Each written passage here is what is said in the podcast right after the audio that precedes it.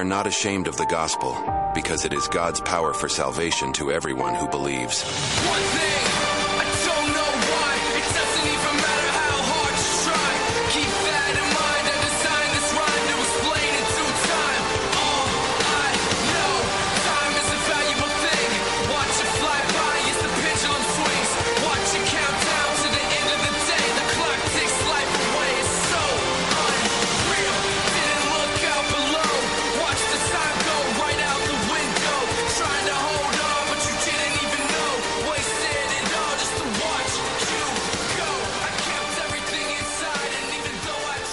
Welcome to another Just Informed Talk Radio. I'm your host, Craig James. Thanks for joining us. We have a big show for you today. In the second hour, we're going to be joined by the FBI whistleblower, Nate Cain. He's running for Congress in West Virginia, and we're going to talk to him about what he's been through up till this point as one of the, the people who came forward to expose the cover up of what was going on at the FBI with regard to the Clinton Foundation and the Clinton crime cartel. We're going to talk to him and get his take on what happened and what he plans to do about it as he is, of course, like I said, running for Congress. So we're excited for that. And we also have a lot of other topics to talk about today. Namely, we're going to start talking about this Supreme Court decision, which has just come down. Essentially, we have justices ruling that our territorial sovereignty no longer applies and uh, that you, as an individual citizen or as a state, have no power to control the border as far as keeping our country from being invaded. We're going to look at that decision. We're going to discuss it and what Trump said uh, and how another one of his predictions has become uh, true and has been proven accurate. We're going to talk about that. A few other stories, too, as well. But again, I want to say thank you for everybody joining us. If you're here in the Front Range, from Colorado up into Wyoming and over Nebraska, we are blessed to have you guys with us. Also, if you're listening on the live stream at Rumble or YouTube or wherever you're listening, thank you. Please leave your thoughts in the live chat or comment below this video. Uh, I'll be there reading everyone. And uh, also, if you want to chime in, you can call or text. The text line is open 877 536 1360 is the number. Uh, so we got a lot to cover here today. We're, we're going to really try to dive a little bit deeper in some of this stuff, but I also want to let you all know that we're joined by somebody who's becoming a bit of a regular here. Uh, you guys probably know him if you've been listening for the last few days, but I'll introduce him one more time. You guys know him. He's a U.S. Air Force veteran. He is a uh, military intelligence insider. He's also known as the Benghazi whistleblower, one of the people who came forward to expose what was happening, and that was the the Clintons as well, actually. So uh, he's going to be joining us today as a bit of uh, a co-host, and we're, we're going to talk about you know what's coming up in the future with regard to that a little bit later as well. I have some interesting and very positive news for uh, what we're going to be doing here with the show going into the future. With that, though, I want to take a second and uh, bring on Nick. No, uh, Nick, are you there, sir? Nick, are you muted? All right. Well, we'll bring Nick on. I apologize. All right. Hey, there you are. There he is. How you doing, brother? Doing great. Thanks for having me. Well, you know, like we've been talking about, we may be having you a lot more regularly going uh, into the future, but we'll talk about all of that uh, later when uh, we finally get uh, that all figured out. But for now, Nick, you're going to be joining us here in the first hour, and then you're going to be joining us in the second hour to uh, help interview Nate Cain. I'm sure you guys will have a lot you can talk about. Both of you guys being whistleblowers who came out against the Clintons and are still alive, thanks be to God, right? Yes, surprisingly. I'm I'm uh, honestly shocked that I haven't been, you know, suicided yet. I mean, obviously, I'm, I would never harm myself. I just want everybody to know that. I'm glad that that you, you said that because I didn't. It's not even funny. I only laugh because it is so absurd that we live in a time where where they can get away with that kind of thing. But I think, like you said before, it was uh, you who told me you know, if you're going to come out and be a whistleblower, make yourself as as visible as is humanly possible, because that in and of itself is a form of protection, and be very loud, right? Yeah, absolutely. Otherwise, you might end up, uh, you know, um, they'll figure out some sort of way to get to you. They'll they'll engineer something. And if anybody out in our audience is listening, and you you work at one of these big corporations or you work for the government and you're seeing stuff, I mean, we want you to go through the right channels, but we want you to come forward and expose it, right, Nick? Yeah, if you're if you have a security clearance and there, there's actually a procedure that you have to go through, and I'm sure that Nate will cover that today for us. I'm very much looking forward to it. So, we have a few stories I want to cover here with you, Nick, and we're going to kind of um, start with this big story what happened yesterday. A ruling came down from the Supreme Court, and uh, Monday they sided with the Biden regime and allowed Border Patrol agents to now remove the ra- razor wire that's been installed at the Texas Mexico border. This was a 5 4 vote.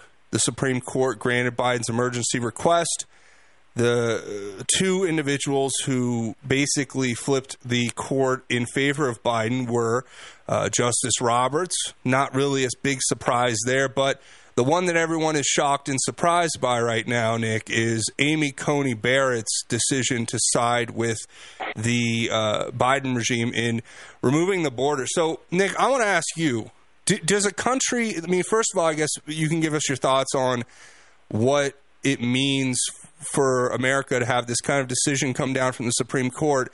And then I'll talk about some stuff that Trump said where his his predictions were, were proven accurate. But, you know, when you hear this kind of ruling, what's your initial thoughts and reaction? Um, you know, when I when I saw it, Craig, I thought to myself, um, this isn't necessarily a good thing. But then, if you really step back and think about it, a lot of times the Supreme Court does things, and uh, they might even guide a little bit, but you might have to refile in a different way uh, to challenge it. You know, maybe they have the right to remove the razor wire. Uh, maybe they're trying to edge or nudge people into thinking, okay, uh, maybe they have the right to do that, but what they're really saying is that you should get rid of the treasonous person or the person that's failing to uphold the constitutional duty, and that's really how you fix the problem. Maybe that's what they're trying to do. Yeah, I mean, I've heard that as one explanation to a degree, uh, but you know, a lot of the the right wing conservative ink right now, some of the people at least, are coming out now and saying that Biden's trying to start a civil war, that they want this conflict between the Texas National Guard and the U.S. Border Patrol because it will be a flashpoint for you know this narrative they're trying to sell about uh, civil war and chaos. You know, they have their movies they're releasing that are priming us and predictively programming us for a civil war. Um, I part of me, Nick, worries that what they're trying to do is, if all else fails, to to really start civil conflict. But you don't you don't really subscribe to that, do you? No, and uh, I tell you that uh, with every time they try to pull something new that is clearly an encroachment upon the Constitution, the Bill of Rights. You know, they they use lawfare to drag it out, and um, you know they work tirelessly to try and wear us out. And you know, the spirits of people are high; they can see who the problems are and what we got to do uh, to vote them out and get the right people in. I agree. I mean, one of the things that that crosses my mind, as you know, we've talked before about the idea of this continuity of government, this this um, hidden infrastructure, or that that we can't see as far as how the government's being ran right now. It's it's it's a possibility. I'm not going to say it's 100 percent true because it, we can't know, uh, or at least I can't. Uh, but to me, it would seem as though if we are fighting this this clandestine battle, right, where let's say hypothetically that the military is actually in control and, and, this is all a lot of theater. I guess my question is because the people who are, have been the bad actors historically know they're untouchable, and they know they're untouchable, especially when they're in the public realm. It, it, Are they are they waging their overt war publicly because that's the only place they can do it? And and I want to get your thoughts on that when we come back, Nick. And we're going to talk about that and a whole lot more. Plus Nate King coming up in the second hour. Stay tuned. You're listening to Just Informed Talk Radio. Mama Are you looking to sell your excess construction equipment? Trust Steffes Group's team of professionals to get you the best return on your investment. Steffes Group is a nationally recognized leader in the auction business with over 60 years of experience. Their team of professionals prioritize honesty, integrity, and outstanding service, and they work with you every step of the way to ensure a smooth and successful auction process. Go to steffesgroup.com right now to find a sales representative near you and discuss your options today. Holy flypaper! Join me, JD Plorable, for Swamp Fight Wednesdays at 5 p.m. and Saturdays and Sundays at noon, right here on AM 1360.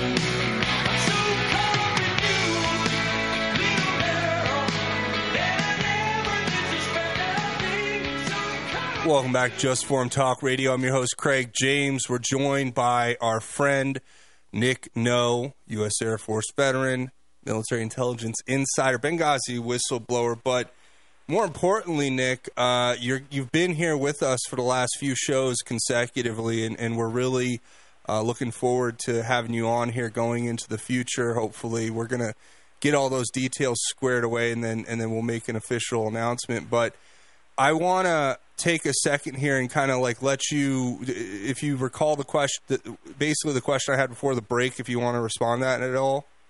I was talking about, Yeah. you know, Amy Coney Barrett making this decision and, and how it seems as though if a lot of these public officials know they're untouchable to a certain degree, as long as they remain in the public light, that that's why they're waging their war overtly in public as opposed to uh, th- th- none of this is happening behind closed doors because it can't. Uh, closed behind closed doors, other factions are in control. Is what we're to believe. What, what do you think of that?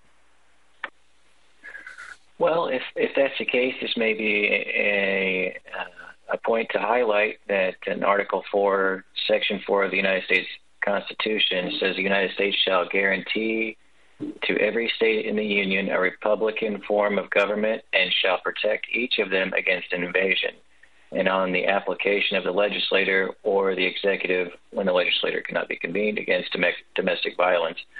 So, um, a couple of things. Posse Comitatus was passed at the end of the Civil War, and that said that the the military cannot be used for domestic affairs, basically, um, you know, uh, to take care of policing. However, if I remember this correctly, um, Bush, uh, uh, Bush Jr., uh, George Bush Jr. had actually uh, repealed posse comitatus around the same time that uh, Obama then uh, got rid of uh, the ability to use propaganda against our own citizens. Connect that. What, what, so So, um, yeah. So um, I think that the any sort of issue that the military could run into in regards to posse comitatus, which says that uh, uh, the military is at the end of the Civil War to make sure that the troops weren't used as domestic police force. Um, I'm pretty sure that Bush had repealed uh, posse comitatus.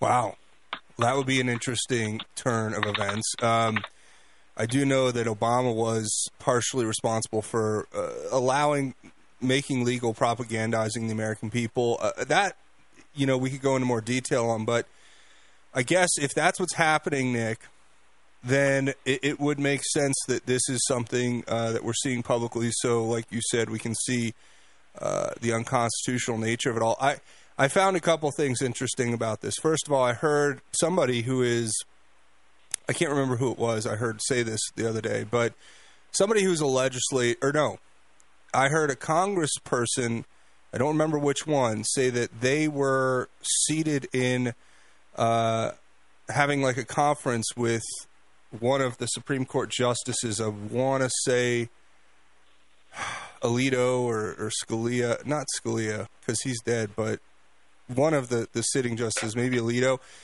And they were saying, you know, if you, you know, stop sending this stuff to the Supreme Court, if you don't want an invasion, then you need to make it happen in Congress. And I thought that was, you know, because Congress could supersede the, the Supreme Court ruling, correct? Um, I don't know. I guess it could always be challenged as unconstitutional. But here's the thing: you know, the military swears an oath, and they they were there before we even had a uh, a government formal government set up. You know, they had their own laws and regulations, and they're outside of the system itself, and they're the safeguard for our country, um, the immune system, if you will, for the uh, uh, the corrupt parts of our government, and um, you know they have the authority uh, to protect against both foreign and domestic enemies, and that you know it's the federal government's job to protect the border, and they may not be doing so. So the military is within their rights uh, and their responsibility to step in, and if there's conflict with the uh, United States government, you know it's very clear that they are domestic enemies. So, what kind of? I mean, is there a scenario where, like, you see this spiraling out of control? Let's say they look at this ruling, the U.S. Border Patrol is sent down. Greg Abbott tells the Texas National Guard, "Do not stand down. Do not allow it." What do you think? It just where, where do you think a situation like that goes? Well, um, I don't know. I, I, I know that it's a conflict that they're trying to build up, and they want something to happen to start a civil war. Um, but I know that uh, our military will not do what they expect them to do or want them to do. Which, if, if, if But like is, is the they, they U.S. the, But my point is, is the U.S. Border Patrol technically military? I don't think so, right? I mean, they're a paramilitary force, but they're not a part of the actual military, are they? they're not part of the military. So um, the the military does not take orders from them. But the but I guess my point is like if the deep state were trying to start this civil war, they would use a paramilitary force like the border patrol, which is outside the purview of the military, to go into direct conflict with another sort of paramilitary force in like the Tex Texas National Guard, who is technically uh, I don't know how that you know uh, structure of command works, but I, I'm pretty sure Texas National Guard is is outside the military as well. Am I correct? Um, uh, somewhat. I mean, when they're activated, and of course um, they are right now. When they're activated, they are, um, you know, they are in the chain of command uh, to the military uh, for certain, you know, for certain stuff. If they're under their jurisdiction or under the the governors, it gets it gets kind of complicated from there. However, um, you know, their their responsibility is to protect the border, as we were talking about from the Constitution. There, they don't they don't report to the federal government uh, really. So, whenever someone tries, let's let's assume that it escalates. You've got the federal troops coming to cut the wire. Um, you know, they could uh, stand in their way, perhaps, and then uh, you know if they try and escalate things, then you know they would be fully authorized to use any form of force that they need to to uh, neutralize threats. Like domestic uh, threats are the same as ones if you're on a battlefield in Afghanistan. You know, but they of course they'd have orders to um, de-escalate if they can. Yeah, I mean, I guess that's where my mind goes is that, you know, this is sort of a gray area where if they were to try to start this domestic civil war type conflict, they would use these these kind of gray areas, like with like we talked about the federal uh, border patrol paramilitary force against you know the, the National Guard of Texas, which is sort of outside of the military's purview as far as you know, they're ran uh, on a state basis, uh, you know, through that uh, f- function. And so, interestingly enough, uh, I don't know that it's going to escalate beyond just them speaking to one another and, and, like you said, maybe standing in front of each other. But who knows, right? We got to keep an eye on this stuff. And uh, Well, go ahead. uh, sorry I have to interject here. I just found out more about the law with Posse Comitatus. The Posse Comitatus Act does not apply to Army National Guard and the Air National Guard when acting in law enforcement capacity within its own state, when ordered by the governor of that state or in the adjacent state, if invited by that state's governor. So this is what people have been talking about. Like I know uh, one of the podcasters out there who talks about Civil War all the time, Tim Pool, had mentioned that he thought like the Civil War would start with something like, you know, a state that has abortion legal, um, like Colorado, uh, would get into a fight with another state like where it's illegal, which I'm pretty sure it's illegal in Texas now. Um, and that that would be where you would have this you know sort of standoff and then you would have some sort of but i think the border makes far more sense especially with regard to you know the federal government trying to exert this control over a situation that they're obviously orchestrating to, to have happen they want our country invaded and i also thought it's interesting you know a part of me nick thinks more broadly um, it's easy to like narrowly focus on one thing and think, okay, well, I know I'm right on this. Where they're like, okay, well, they're invading our country. With the way that the world is going, sometimes I think they're letting all these these third world people in because they're the first people who are going to get drafted once we get into a full world war skirmish. You know what I mean? Sure, and then they're inviting them to enlist in the military, um, even though they haven't been vetted. I mean, they probably don't even know their real names. And Well, it's like the, it's like when the that, right? Romans it's like when the Romans conscripted the barbarians to fight and on their behalf, and then the, they ended up turning around and and fighting them. You know what I mean? Yeah, and that's a real threat. You know, maybe they're planning on letting all these people in, having them join the ranks, make their own little um, separate part of the military, kind of like the French Foreign Legion did. Uh, that, you know, uh, they're separate from the regular military. They're basically used as mercenaries all around the world Yep. and assassins. So, uh, you know, that's what I was thinking when I started to see that. That's what they plan on doing. Is they plan on making their own uh, group within the military, um, and uh, you know, pro- possibly turning them on us.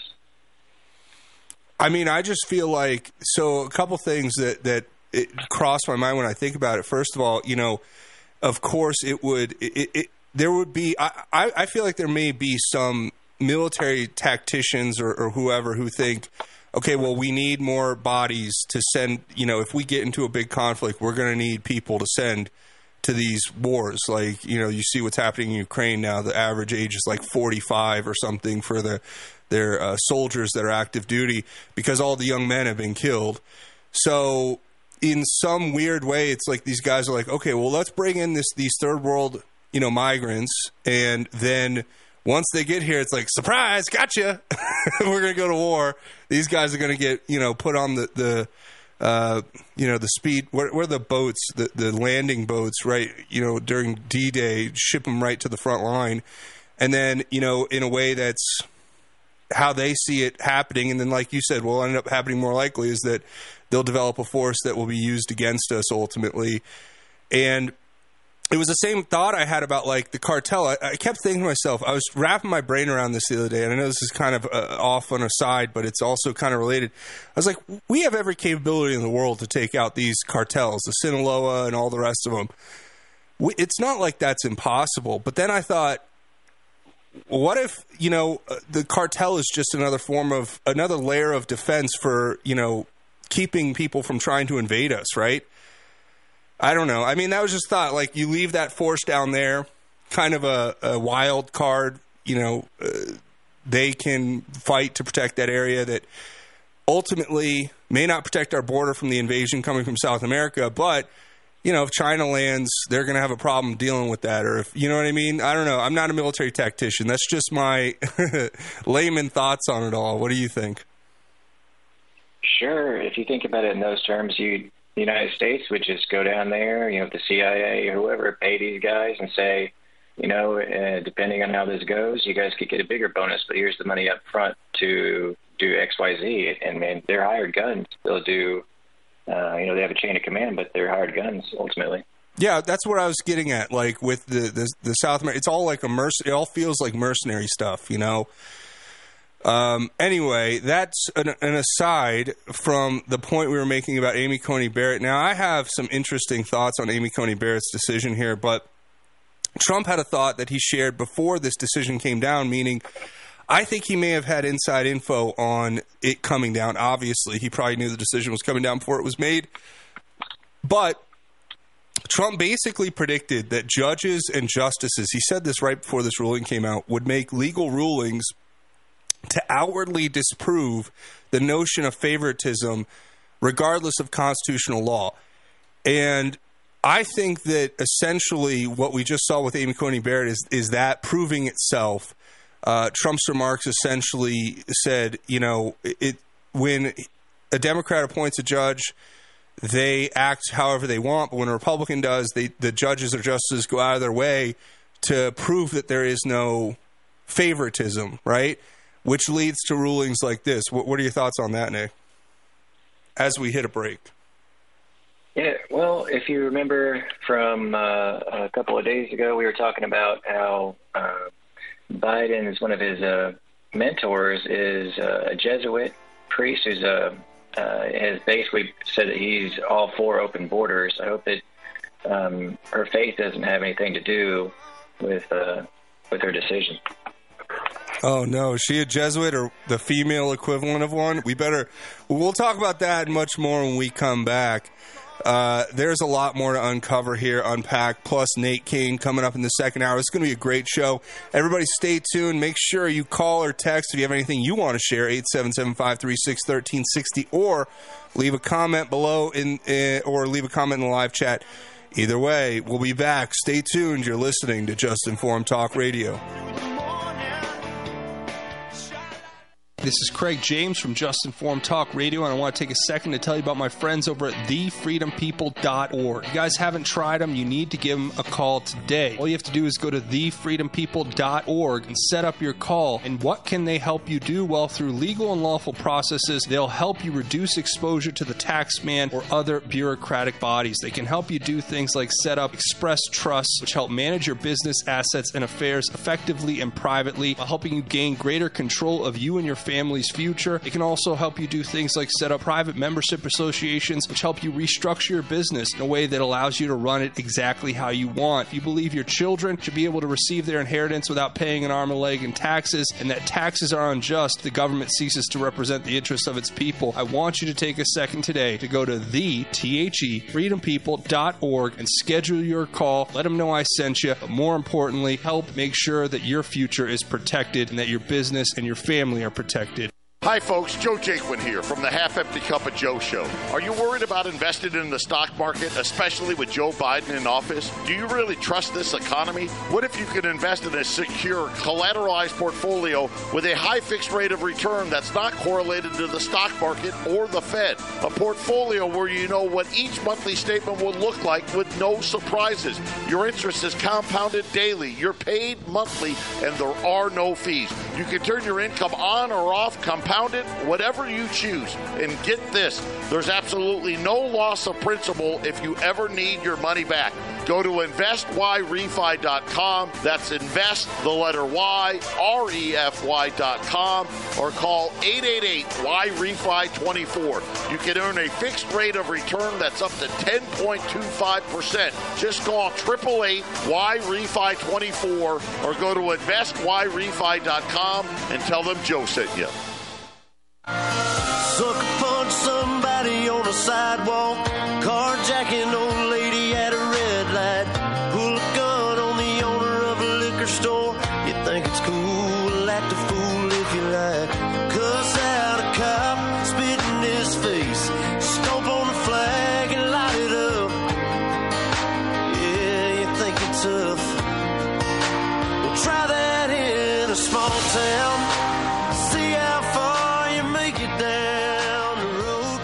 Welcome back to Just Informed Talk Radio. I'm your host, Craig James. We're joined by our friend, uh, Nick No, U.S. Air Force veteran, and uh, he's been co hosting the show for the last few days. We're going to hopefully have uh, a position for him soon, make it more official, but we're going to. Uh, wait to make that announcement coming up here in the next few days. I hope you guys stay tuned for that. But today's show is going to be great.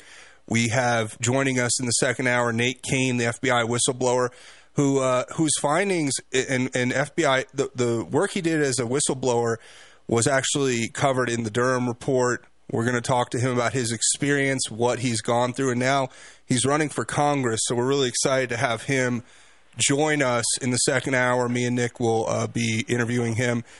That's something to look forward to. So, you know, Nick, we've taken some time this morning to talk about what's happening on the border, how there is a possible gray area where they may be working to start civil conflict, what they call the quote unquote civil war, which everybody seems to be uh, predictively being programmed to want to, to engage in, I guess, or to be ready for, or to be willing to accept when it's presented to us by the fake news. I think what could happen, Nick, uh, more more overly, would be a scenario where the Texas National Guard refuses to cooperate with the U.S. Border Patrol, correct?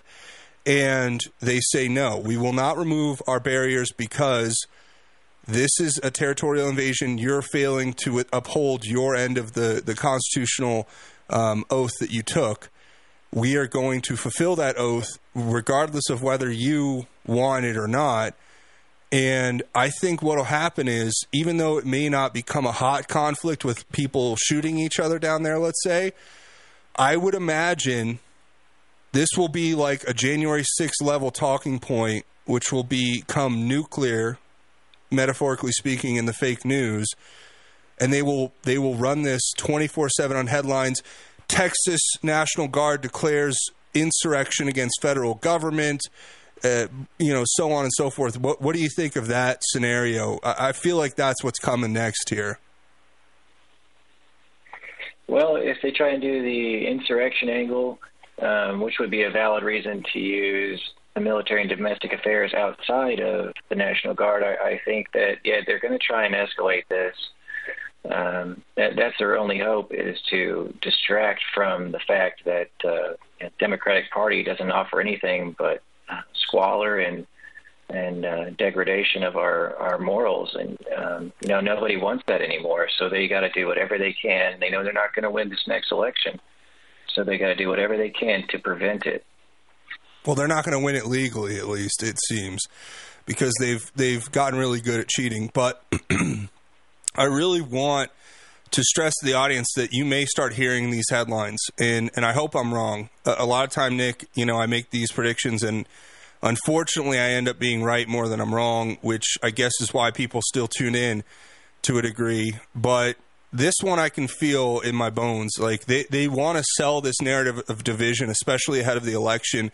Uh, it's it's as I've said before, what they their main export from the f- fake news propagandists is fear um, because fear puts you in a fight or flight response mechanism or mode, and then you can be easily uh, manipulated or pushed in whatever direction they need you to go, as long as you're constantly living in fear. I talked about this with with simply looking at the way they handled the COVID pandemic and everything else since essentially 9 11 and, and the establishment of these 24 hour news stations.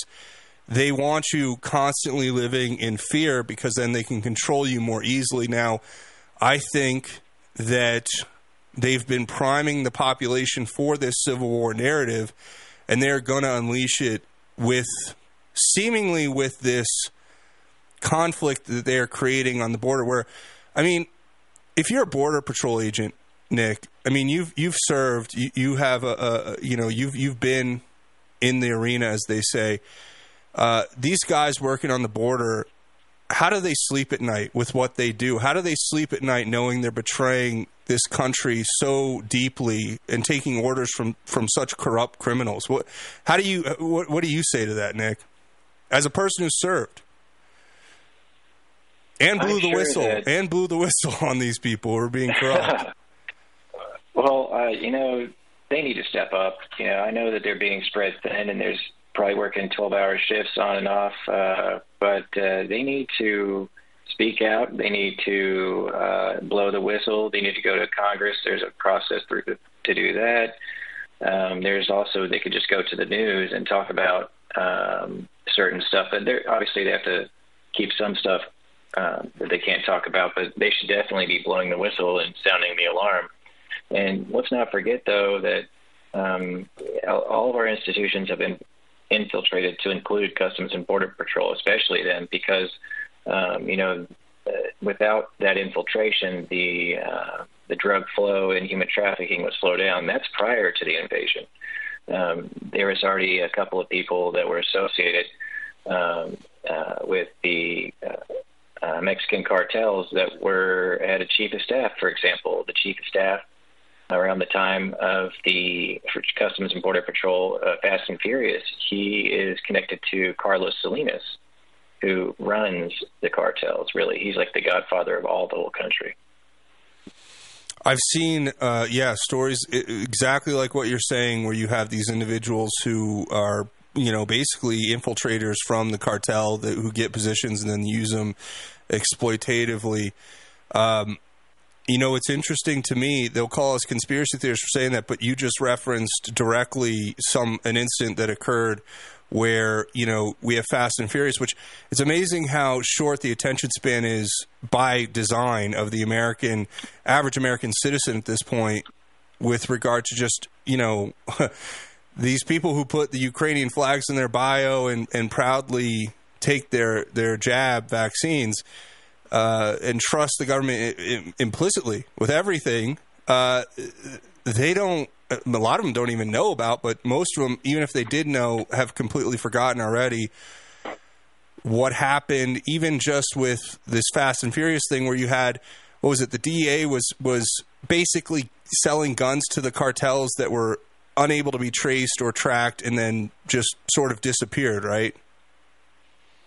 Yes, yes, and um, Dennis Burke was involved in that. He was a U.S. attorney, and in covering for that, he resigned and he wasn't prosecuted. And uh, the chief of staff there, um, he was. Uh, let's see, we got uh, Marco Lopez Jr. He is affiliated and connected to the uh, uh, the cartels, in in particular Carlos Slim or Carlos uh, Salinas and uh, he he was in when Napolitano was the governor, and uh, he was the youngest, one of the was third youngest uh, person to become mayor. I think he was 21 years old or something like that, in the border town called Nogales, and uh, he was, uh, you know, in, he basically infiltrated Customs and Border Patrol at that time, and, and that's who was in there. Um, you know, and uh, you know, they, that's the kind of game that they've had running for a long time. I mean, it's it's an interesting uh, dynamic because, like I said, I think this has been being set up. This has been in the works for a while. I think they've wanted this this narrative. We'll see if they're able to sell it. They, they probably will definitely try to. We're going to hit a break here in a second, but when we come back, Nick, I want to get your thoughts on a few other stories, including how the corrupt FBI is now working to censor pro Trump Americans ahead of the election. We'll listen to a clip from Kash Patel explaining exactly what they're doing, and uh, we'll get it. We'll get your take, Nick, and, and I'll chime in my two cents. But everybody, stay tuned. We have more. Plus, like I said, Nate Cain in the second hour, the FBI whistleblower. Just a lot of amazing Powerful information coming up here. Everybody stay tuned. You're listening to Just Informed Talk Radio. We'll be back after the break.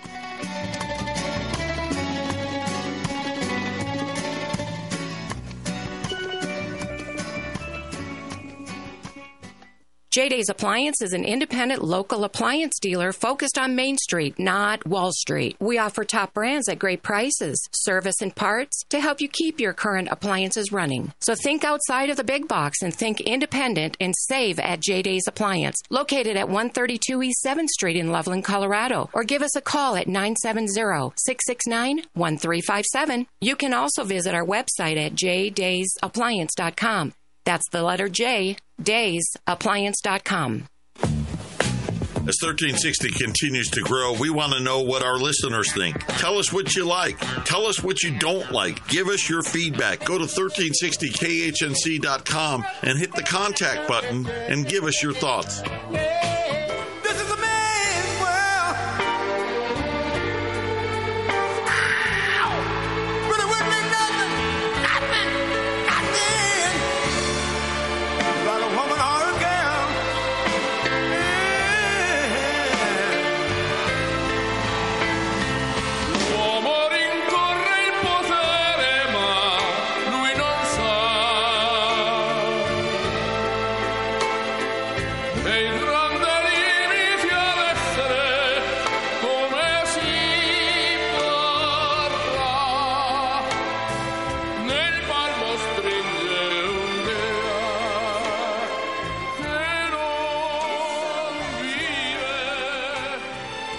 Welcome back to Just Informed Talk Radio. I'm your host Craig James.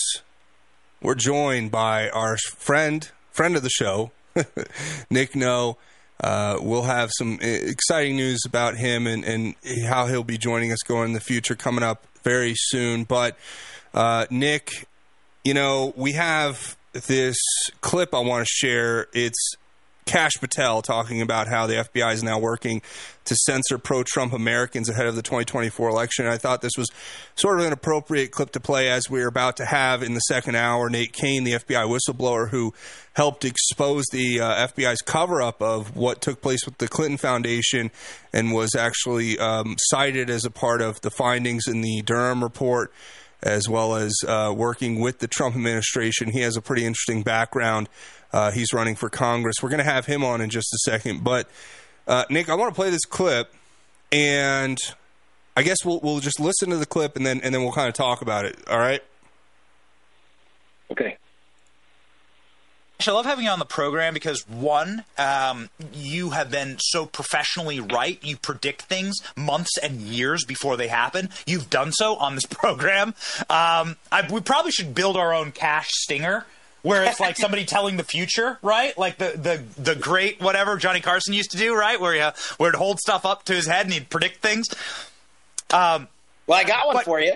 I wasn't planning on rolling this out yet, but if you want, Sure. God, okay. Well, I was going to continue my compliment, but please. All right. Uh, no, so Chris Wray just testified to Congress or informed Congress that he is guaranteeing the election security of the United States of America. Now you got to ask yourself, wait a second, what does that mean? How, how can how can he do that? Somebody call Elon Musk, Mark Zuckerberg, and the other guys and ask them if they have canceled every one of their contracts with the FBI's election task force to censor United States information. Ask them. Ask them if taxpayer funded contracts are still in play from the FBI and DOJ to these social media giants and whether or not they are meeting with them weekly and monthly with FBI leadership to talk election security. So this is still ongoing. What Yep. you're saying, like the same the same censorship regime for social media to ding people or ban them from questioning the results of the election. This is still ongoing. No, the same people that met leading up to the last election, the FBI and Twitter, the FBI and Facebook, and their 80 person election security task force would go there and tell, suggest, oh, you can't put this out. You shouldn't put that out. It is not the FBI's job to tell media companies what they should and should not put out. And the media should be revolting that a law enforcement agency is dictating to the media what they can and can't put out. But of course, they're giving them a hall pass because what they don't want them putting out is anything pro Trump. And as we spent millions, tens of millions of dollars as taxpayers allowing for this election rig job to happen, and we are essentially allowing it to happen again because no one at these companies is shredding these contracts. So that was Kash Patel on the Benny Johnson show talking about how the FBI is still going to be working behind closed doors with this quote unquote election integrity, uh, you know, uh, organizational effort. So, Nick, you know, this is all basically the same thing we just saw in 2020, right? What what happened with uh, you know that FBI agent who was brought up, Elvis Chan, and his interactions with uh, you know, getting lobbying for security clearances for people at Twitter, and then bringing those people into these meetings in, in the San Francisco office, in the FBI field office, telling them, you know, basically priming them for the Hunter Biden story so that they could pull the plug on that when it was necessary. What do you think, Nick? The next move will be. Uh, what, what do you think? Like, I guess more overly, you know, we know this is happening. What do you think the big story is going to be heading into the 2022 election that they're going to try to censor, uh, like they did with the Hunter Biden laptop story? Shoot, anything detrimental to the Bidens or know, the United States government, probably for that matter, they, they're probably going to try and have them censor. Uh, if they're still doing that, that's unconstitutional. But here's the thing: where a way where we could get back at them Okay, so if they are doing that for only uh, against one candidate, then even though it's completely illegal and they're getting paid to do it, you can then say that they are not listing in kind donations to the candidates, which is illegal too. And then that's illegal campaign finance violations, right? Um, so we could do it that way and uh, pull them into court and say, hey, look, you're getting paid for this and you're not listing it as uh, donations to this uh, candidate, so it's illegal. Um, that's one way to, to shine some light on it, I think. I agree 100%. I mean, this, I guess my frustration, and I've said this before on the show, but I'll, I'll kind of reiterate it for, for you uh, here so that we can discuss it is you know I've been hearing this same thing about in-kind donations since what 2018 when when Robert Epstein was warning us about the 2020 election saying all Mark Zuckerberg had to do was send out a go vote you know notification and he could sway the, the election to the tune of millions of votes. And that this is all has been happening. And you talk about taking these guys to court. I get frustrated and, and maybe you you feel the same frustration Nick that I do but I don't know if you have any uh, solution outside of what I've suggested, which I'll tell you my frustration and I'll tell you my suggested solution. Essentially, you know, I see it as almost impossible to get the people uh, committing the crimes to then go and investigate themselves and prosecute themselves for committing the crimes because the same people working at the FBI and the DOJ who are behind these crimes are the ones that we would have to expect to bring charges against you know themselves essentially at that point.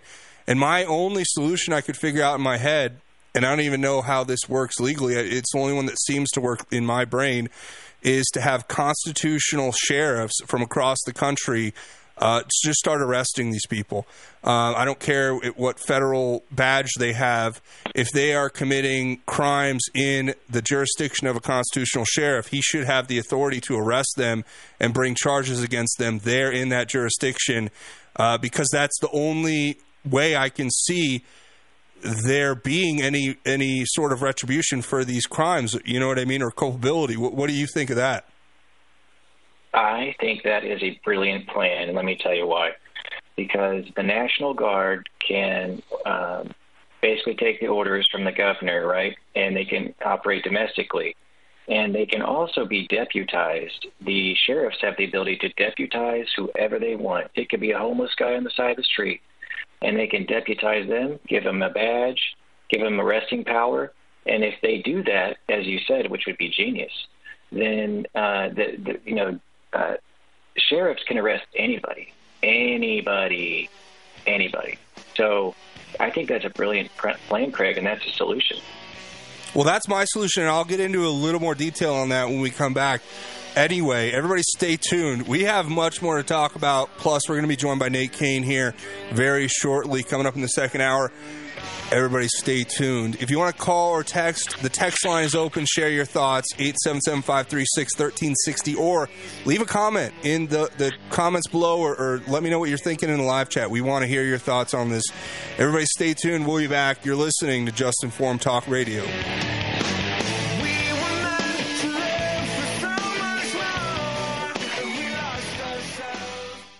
Hello, everybody in Northern Colorado. You're all looking good. I knew you would. Keep listening to AM 1360, the roar of the Rockies, the best station ever.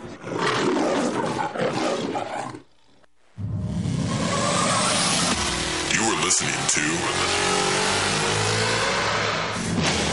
HNC, the roar of the Rockies. The Rockies.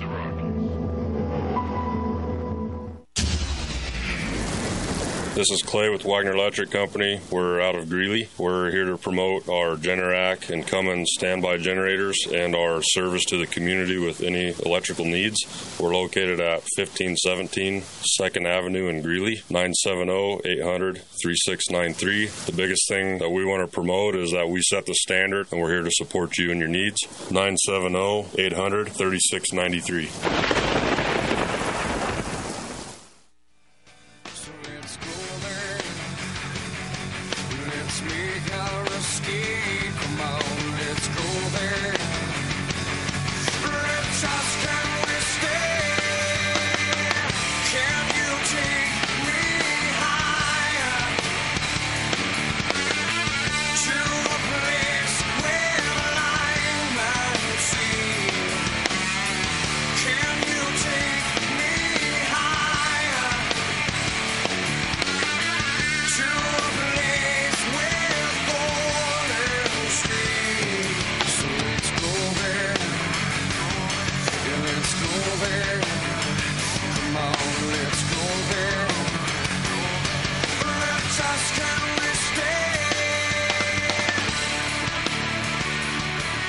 Back, Just Informed Talk Radio. I'm your host, Craig James. We're joined by our friend Nick No, U.S. Air Force veteran, military intelligence background. He's uh, the Benghazi whistleblower. He's he's been joining us as a co-host for the last uh, I don't know a few weeks, right? So we're looking at you know, really working with him a lot going in the future. We're very excited about that. We'll make an official announcement coming up here soon. In the next hour, we're going to be having Nate Cain uh, on the show, hopefully, God willing, as long as everything works out. He is scheduled to be on with us. We're going to be talking to him about his incredible story and his new uh, push to run for Congress. Very interesting. Uh, gentleman who has an interesting background is, is an FBI whistleblower. But Nick, before the break and in our final segment, we were just talking about solutions for this problem that we see happening and coming, where you're having, uh, you know, would this be a constitutional crisis if we have a situation unfold in this nation where we have to resort to having uh, constitutional sheriffs deputize National Guard to arrest federal agents who are working, uh, who are breaking laws in, in, in these jurisdictions by illegally doing things. First of all, I mean, the, the most obvious and apparent thing that they're doing is facilitating the invasion of America and, and essentially violating their constitutional oath, right, Nick? Yes, absolutely, and, and uh, clearly it's by design, and it's uh, unconstitutional. They are derelict in their duties, and if you know, as we were just describing, their as part of their duties that they swore to uphold and defend, um, they are supposed to protect the border, and then if they are obstructing the ability to do so or uh, inhibiting the ability to protect our border, they are in fact criminals. You're not supposed to follow unlawful orders, and I think your genius behind that idea, uh, and you should really contact people, and listeners should too, to encourage the sheriffs down there on the borders to deputize the National Guard. Well, I mean, I I can't lie. I've been saying this idea for a very long time now. It's it's been the only thing I see as a viable solution, and that was exactly the thought I had right before the break. Was that the fir- the the best place to implement this to start would be uh, constitutional sheriffs along the border, like you just said, because if they so like we said, I mean, if they are able to, let's say, deputize the National Guard, then they can start arresting the Border Patrol agents when they go to remove the, the razor wire. Now, I don't know what happens when a constitutional sheriff with the Texas National Guard attempts to arrest a federal Border Patrol agent. I don't know. That could be in and of itself the, the shot that you know is heard around the world if if something uh, were to go off there. But I would imagine as long as these border patrol agents I don't I don't know that you know some of them are, are surely corrupt if they're letting this happen or they just don't care. But most I would imagine see what they're doing as being unjustifiable and, and I feel like they would stand down. What do you think? I think so too. You you know they might have a, a sidearm or maybe even uh, an AR that they barely use, but these guys are trained professionals, and you're that would be a very bad idea to attack uh, people from our military with fully automatic weapons who've been trained, heavily trained to use them. I don't think that would end well for the the uh, U.S. Border Patrol, but I don't know, and I don't know how anyone would react. I mean, this is kind of it, it's it's new territory for us in modern ter- terms, at least. We haven't seen anything like this in quite some time, and again, I, I, like you said, like I've said, I think it's by design. But when we come back, hopefully uh, we'll get Nate Cain on the line uh, sooner than later and get him going. But we have a lot more to talk about here. Nate Cain coming up in the second hour. Everybody stay tuned. You're listening to Just Informed Talk Radio. I'm your host, Craig James, joined by Nick No. Uh, make sure you text 877-536-1360. We just had somebody text in, uh, and I'll share what they texted in just a minute. Everybody stay tuned. A big show coming up for the rest of this uh, show, at least hour two coming up. Stay tuned. Join me Wednesday on Swamp Fight when I'll be joined by Colorado State Representative Mike Lynch. Be there or be square. That's Wednesday at 5 p.m. right here on AM 1360. My name is James with Milco Carpet Cleaning. I'm based out of Milliken, serving all of northern Colorado. We're a family owned company that will clean your carpets, upholstery, tile, and rugs. My goal is to freshen your home and business, leaving you dry and clean in no time with no residues. Mention this ad and receive $10 per room off, up to $50. You can call me at 970 405 3740 or email me at nococarpetcleaning at gmail.com. Don't forget to check out my reviews on Google. You're listening to the Roar of the Rockies, 1360 AM, KHNC, Johnstown, Greeley, Loveland, Fort Collins.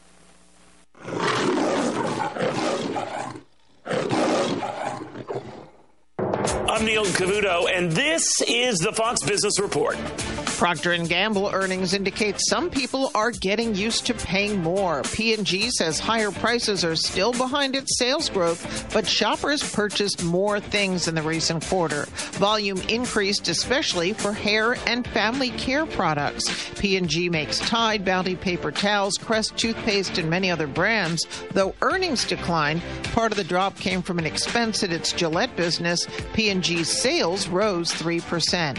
General Electric shares are lower despite a better than expected quarter. Johnson & Johnson is also reporting earnings and revenue that top predictions as is 3M. But the forecasts are coming in cautious. GE, J&J and 3M shares are all lower. That's your Fox Business Report. I'm Jenny Cosola, invested in you.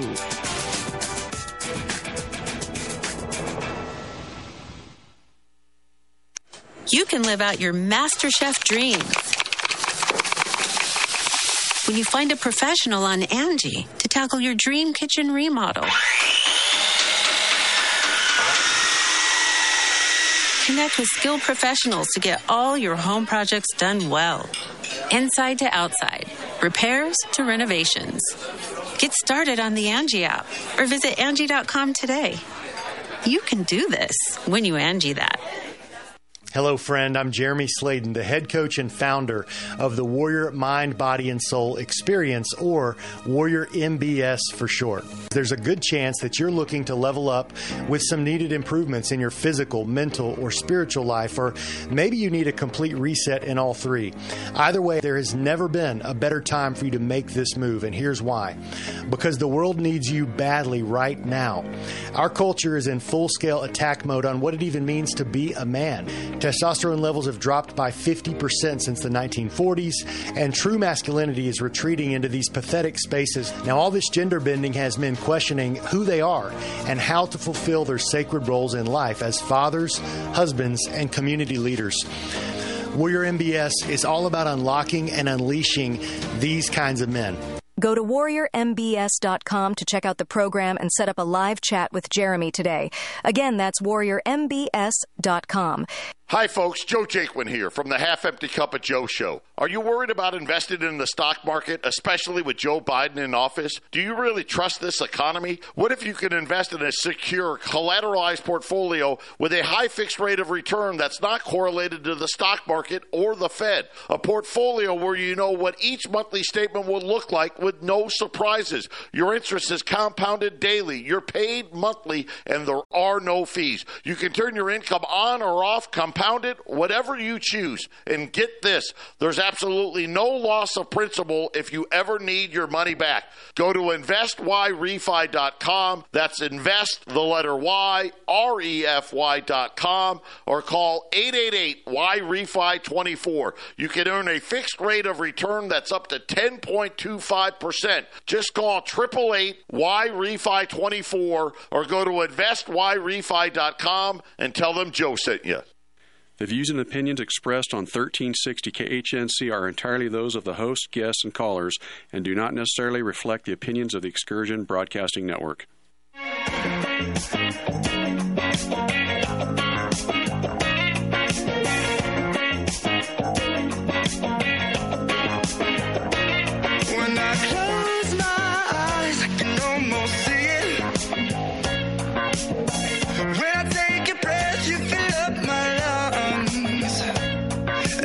Mind worked backwards for a minute, mm, I'd hold on to you before the memory's gone. I remember you. You my spirit. With you high is all I'm feeling. Remember how we felt. I remember you. Welcome back to Just Informed Talk Radio. I'm your host, Craig James. Now, hour two of the Just Informed Talk Radio show is going to be very interesting. We're going to be joined by a very special guest. You know him as Nate Cain. He is the FBI whistleblower who's got an incredible story that we're going to dive a little bit into. Plus, we're going to talk about his upcoming run for Congress and much more. Uh, also, we're joined, as you guys know, by Nick No, U.S. Air Force veteran, military intelligence insider, Benghazi whistleblower, as he's uh, also commonly known. He's going to be with us as well in this second hour. We're very excited. Before we get them on, though, I want to take a second and thank one of the sponsors. You guys know it's warriormbs.com. You heard them over the break, but Warrior Mind, Body, Soul is an amazing program for men specifically. It's a team oriented experience that's built on this premise that we need to make men stronger, to make this society better. Uh, it's all based in scriptural teachings. It's a team oriented experience that will help you incre- increase your mental clarity, supercharge your physical fitness, and provide a fresh spiritual grounding that will support everything else you do. All you need to do is be 16 years or older and be an actual man. Um, if you know what I mean, these days you have to be clear. Uh, the curriculum's based on a biblical worldview of men and masculinity, and all you need is a smartphone and about 30 to 45 minutes per day to get involved. Jeremy Slayden, former professional baseball player and uh, a certified trainer, will help you personally set up a, a diet plan and a workout regimen, and uh, you will be held accountable by other men, iron sharpening iron at, at its best where in this experience you guys will be broken down into teams and then you'll compete with one another against each other to hold each other to uh, completing your goals and being uh, successful as men should uh, uphold one another. It, it's really a powerful program. I'm thankful to them for being a sponsor. Make sure you go check them out today and set up that call with Jeremy. It's warriormbs.com warriormbs.com. That stands for Mind, Body, Soul. Warriormbs.com. Thanks to them for sponsoring the show. Now, without further ado, I want to bring on the guest we have for the second hour. Uh, you know, he's got a very interesting background. He's a veteran, and he's also known as the FBI federal whistleblower.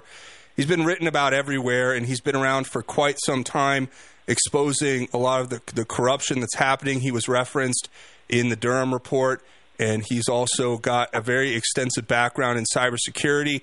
So, without further ado, I want to bring Nate Cain on the show. Nate, are you there? Yeah, I am. Thank you so much for having me on.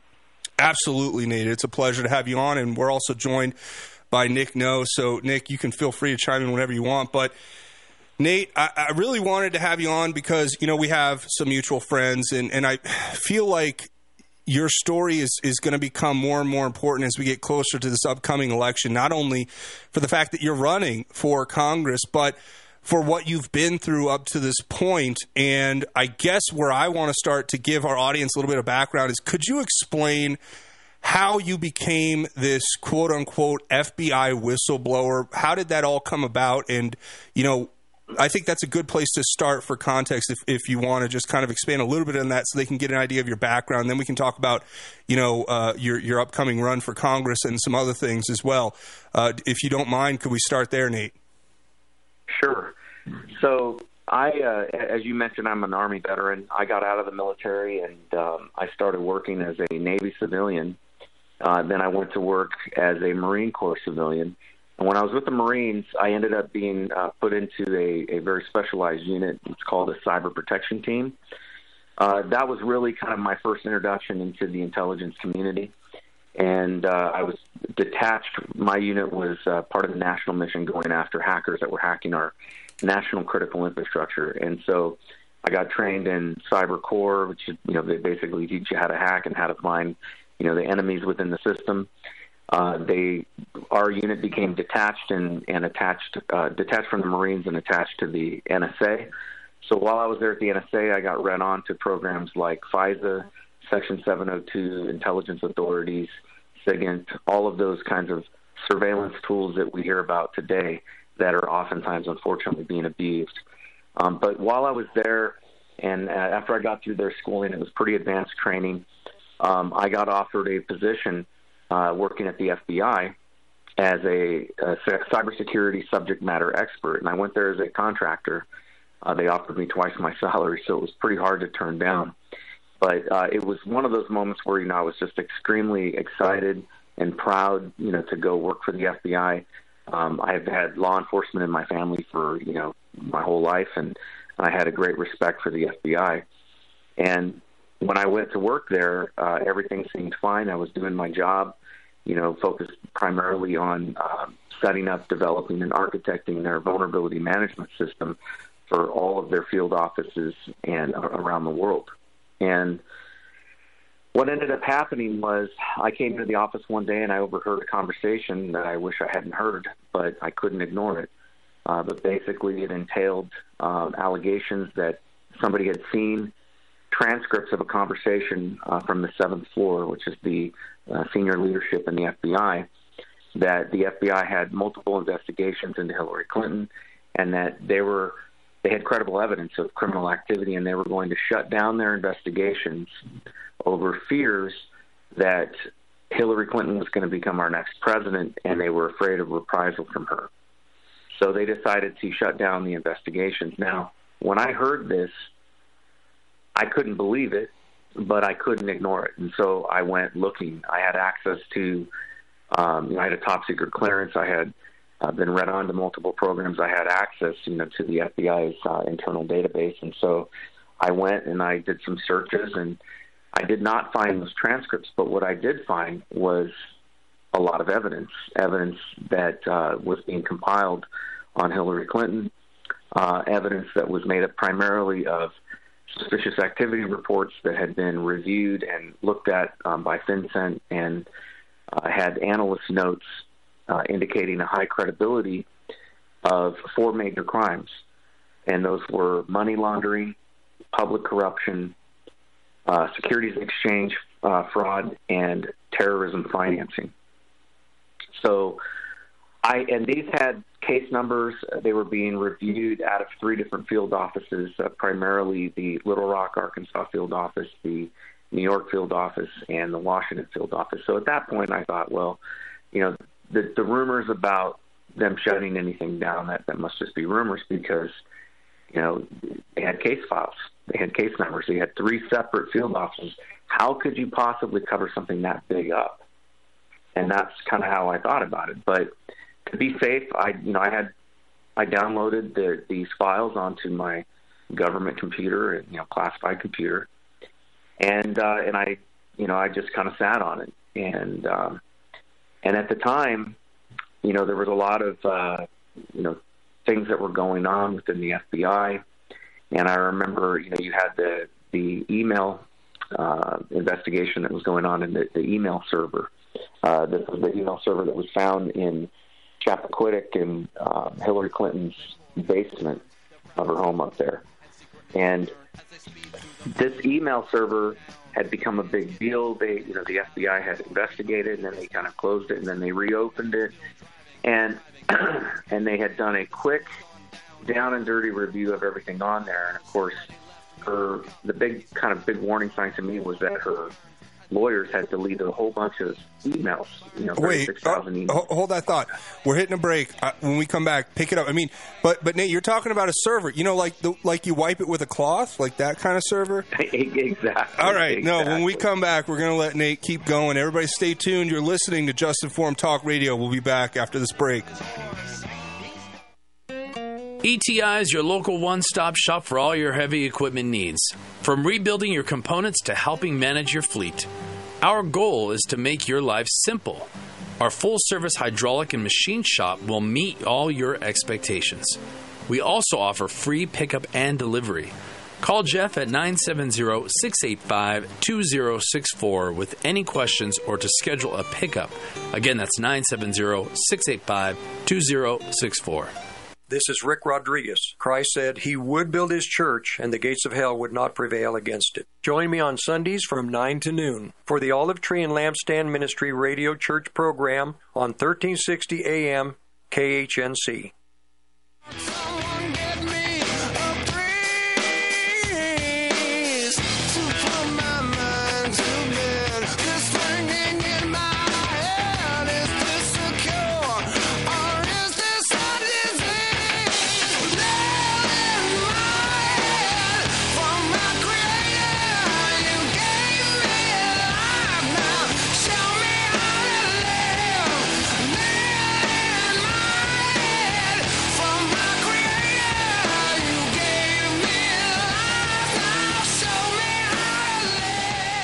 Welcome back, Just Form Talk Radio. I'm your host, Craig James. We're joined by the FBI whistleblower, Nate Cain, who is running for Congress in the 2nd Congressional District of West Virginia. And we're going to talk to him about that in a minute. But before the break, uh, we were letting him tell us about his background as the uh, one of the quote unquote FBI whistleblowers who's come forward. His experience is something that we should really be paying attention to, especially as we come into another election uh, year with the, so much on the line. And Nate, you know, you were you were basically we stopped and, and left off right where you were talking about this server that was uncovered in this. I think it was a bathroom, right in Chappaquiddick, if I'm not mistaken.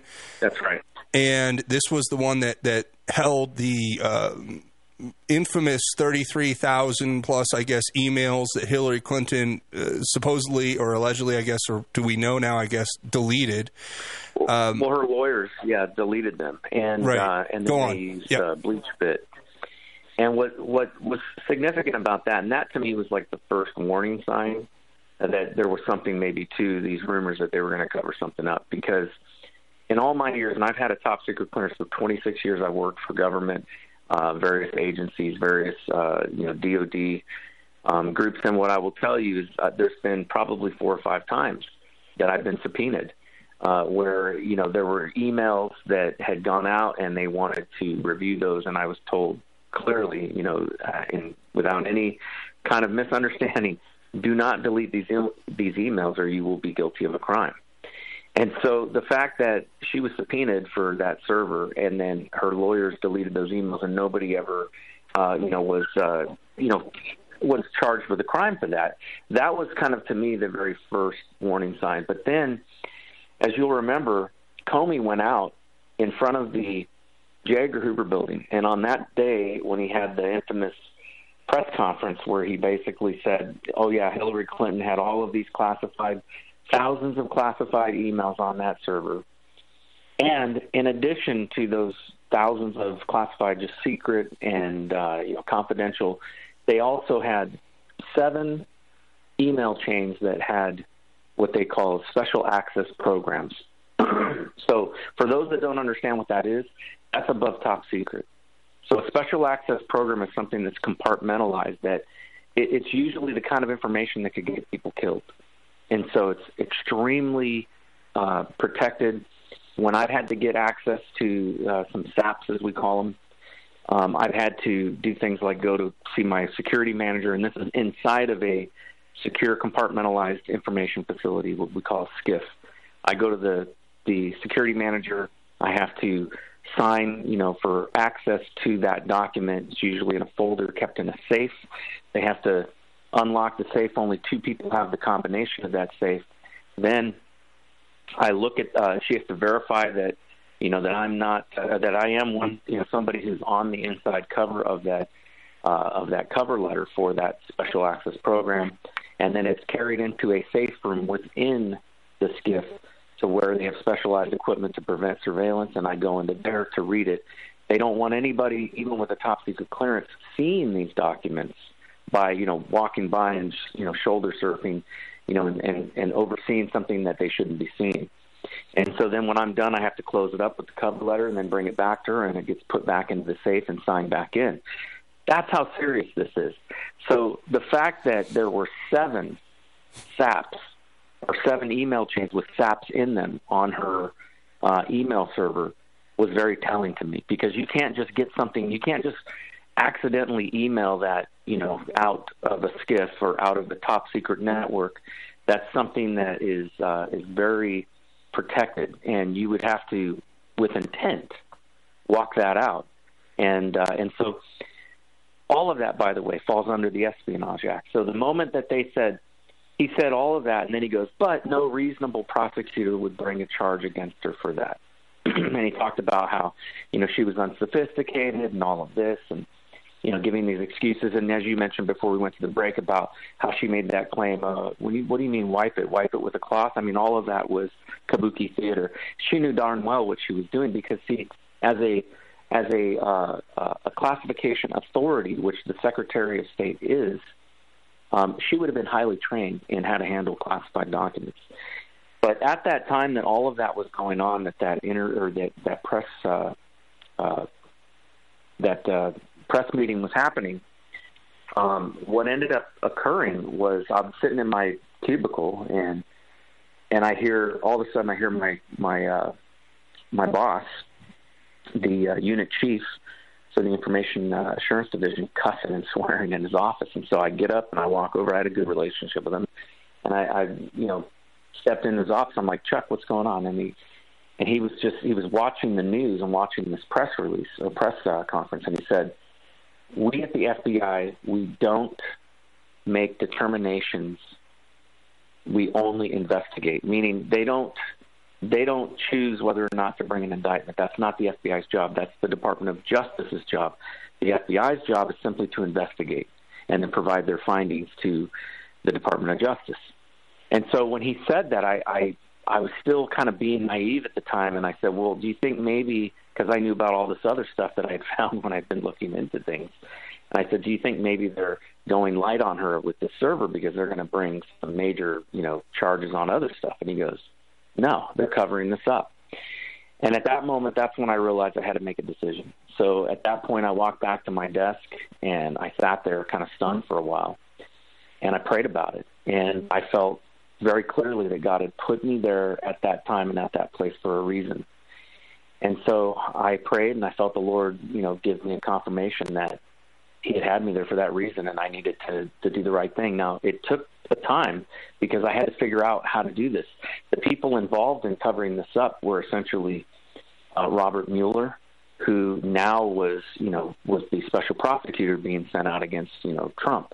It was also Comey, who was uh, you know, now was the FBI director, but at the time of Uranium One, which was a lot of these documents and the money laundering stuff was about that, uh, he was the deputy director, and Robert Mueller was the FBI director.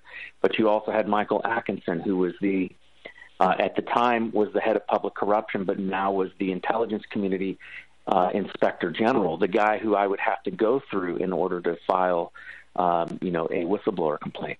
And then you had the deputy attorney general, who uh, Rod Rosenstein, who was the U.S. attorney in charge of the investigation into all of the stuff related to uranium one. So now all of this stuff's going on. I'm going, how in the heck can I even report this? Because I would, everybody in my chain of command, essentially at the senior level, was involved in the cover up. So I, uh, I spent some time doing some research, and I found that within the law, I could take the stuff directly to any of the uh, the, the two intelligence committees, uh, and I could hand over documents to a senior staff member. I had a courier card which allowed me to carry top secret documents outside the FBI, and so I just needed to make an arrangement. But you know, this is scary stuff. You're talking about very very powerful people who I was essentially going to you know blow the whistle on, and uh, you know, including you know people within our own government and also Hillary Clinton uh, and Russian intelligence agents. And so uh, I ended up making arrangements through a uh, YouTuber who had inter- he had he had done some interviews of some pretty prominent whistleblowers. Um, one of them um, being Bill Binney, who was the NSA whistleblower, and I figured he may have some contacts in Washington D.C. I knew he was a Christian as well. He always ended his show with a Bible verse, and so I reached out to him. Sure enough, he did have those connections. He made a connection with uh, uh, he had a connection with uh, somebody who could walk in and talk to Devin Nunes, who's the chairman of the House Permanent Select Committee on Intelligence. And so we set up a clandestine meeting. And I, on on uh, it was 2017, October 31st, I walked out of the FBI uh, with over 458 classified, you know, or pages of classified documents on a thumb drive, and uh, met with uh, Bill Still. This was the uh, the the journalist or YouTuber, and then um, we met with a, a senior staffer to Devin Nunes and drove around the Capitol for about three hours while I debriefed him on everything that was on that thumb drive. And at the end of that conversation, he asked me, "Can you go back in and get some more information for us?" And at this point, I was just like, "Oh my gosh, are you serious?" This took every bit of courage to do that, and now they wanted me to go back in. I only had a week left, uh, but they were Wow. specifically looking for an yeah, they were looking for an intelligence report that they had word on that would prove because it would show it would be dated, it would have to be documented, and it would show that the FBI knew well in advance of the the CFIUS committee, which is the Committee on Foreign Investment in the U.S. Uh, there was a document that would prove the FBI knew that a Russian energy company named Rosatom was dirty and was uh, trying to infiltrate our uranium supply chain with a bribery and kickback scheme. And they had all the evidence of this, and yet they didn't. They failed to notify the CFIUS committee, uh, and they you know they allowed for essentially the sale of 20% of our uranium supply uh, to Russia. You know through uh, this company, uh, you know by uranium. Uranium One was a company that was a Canadian mining company, but they were processing 20% of the U.S. uranium supply chain and it ended up uh, that company was being sold to Rosatom, this Russian energy company, even though Rosatom was known to be dirty. So they allowed for this to happen, knowing that information. And so that was essentially the bulk of what I was bringing out. But what I brought out had a lot of other stuff in there, including, like I said, um, there were documents that showed that regular payments, and actually, this is how I met Nick No. Um, there were regular payments that were coming out of the Clinton Foundation being wired through uh, multiple shell bank accounts and ending up into the account of uh, somebody in um, who was on the terrorism watch list, and he was the head spokesman of the Muslim Brotherhood in Egypt. And uh, I believe that, and all of this, by the way, was in the run-up to the Arab Spring. And I think that this was all, you know, part of a, a essentially a plot to, you know, cover up criminal activity that was going on with gun running, uh, guns that were being, you know, moved into Syria and all of that. And uh, Nick, of yeah, course, we we had to arm the moderate rebels, right? Wasn't that the, the thing? Um, I mean, your your story is incredible, Nate. Uh, cannot tell you. I mean, I, I followed it in real time from you know the moment I first heard your name. I, I've been having people tell me about what you're doing and to follow your work, and I've seen it kind of evolve over the years where uh, you kind of expose all this. Do you feel? And I want to let Nick jump in. If you, Nick, if you have anything you want to ask or share, please feel free to jump right in. But I was just going to say, you know, although I'm sure you feel vindicated, Nate, for the fact that the information's been made public now and that, that people are aware, is it frustrating that there's still been no recourse for these crimes? Oh, without a doubt, it's extremely frustrating. Uh, you know, in the end, the only person that paid any price was me. Uh, after I completed my disclosure, and eventually I ended up going through the Department of Justice, IG, to get that secondary bit of information to the, both the House and the Senate Intel committees. But four months after I completed my disclosure, the Democrats took over the House and I'm pretty sure that you know Adam Schiff became chairman. I'm pretty sure they leaked those documents back to the FBI. They were able to figure out who it was that had accessed them, and I got raided by the FBI at my home in Maryland, and uh, they put my family through quite an ordeal. In the end, I was never charged. Um, not even a suspension on my security clearance, and, uh, and I still hold my clearance today. But they put us through hell, and nobody, you know, who was actually a criminal in this matter uh, did any time. And then to make matters worse, the judge that signed off on the search warrant of my home, um, there was a this was a a, a Maryland magistrate. Um, the Daily Caller had sent a FOIA request to that magistrate asking the singular question: Was the judge notified that Dennis Nathan Cain was a protected whistleblower under the Intelligence Community Whistleblower Protection Act before signing off on that search warrant. And a Clinton appointed judge put a seal on that answer, and then she sealed her justification for putting a seal on that answer. Think about how corrupt that is. The very people who I was blowing the whistle on was, of course, the FBI, but also the Clintons. And then a Clinton judge puts a seal on the answer as to whether or not essentially that search warrant was illegal. That's that's wild. That's kind of it, it is, and of course, I ended up uh, the FBI doxed my name uh, because I had anonymity. They doxed my name, you know, making me public. Um, ultimately, uh, they doxed me to the New York Times. Somebody at the New York Times decided to run a hit piece on me. I ended up getting poisoned twice. I had somebody loosen the lug nuts on my vehicle um, right before a long trip. I had multiple death threats on social media, and uh, it was it was a horrifying time. And I ended up, you know, having to, you know, leave uh, and flee Maryland and and move to you know West Virginia, where at least here uh, I can protect myself, and you know I can exercise my Second Amendment. Brother, I know that God is at work in your life, man. I, I can tell you that right now. This is a Christian show, and we put Christ first, and I can see that He's there, man. He's protecting us, and and we're going to come back. We're going to talk about West Virginia and a lot more. Everybody, stay tuned. You're listening to Just Informed Talk Radio. We'll be back.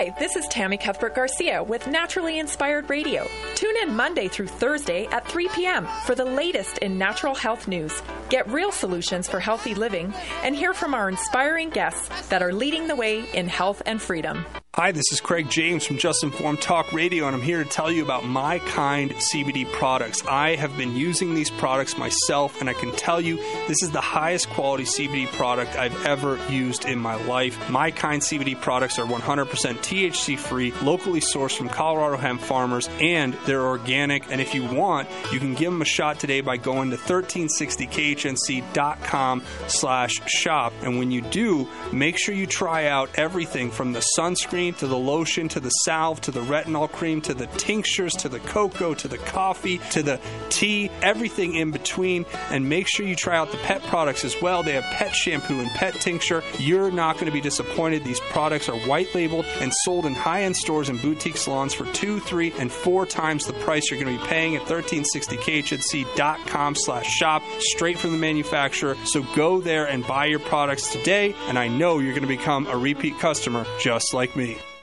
9 11, the Podesta emails, Epstein Island, Hunter's laptop, the 2020 stolen election. What truths are they hiding? Find out this and more on Just Informed Talk Radio, weekdays from 7 to 9 a.m.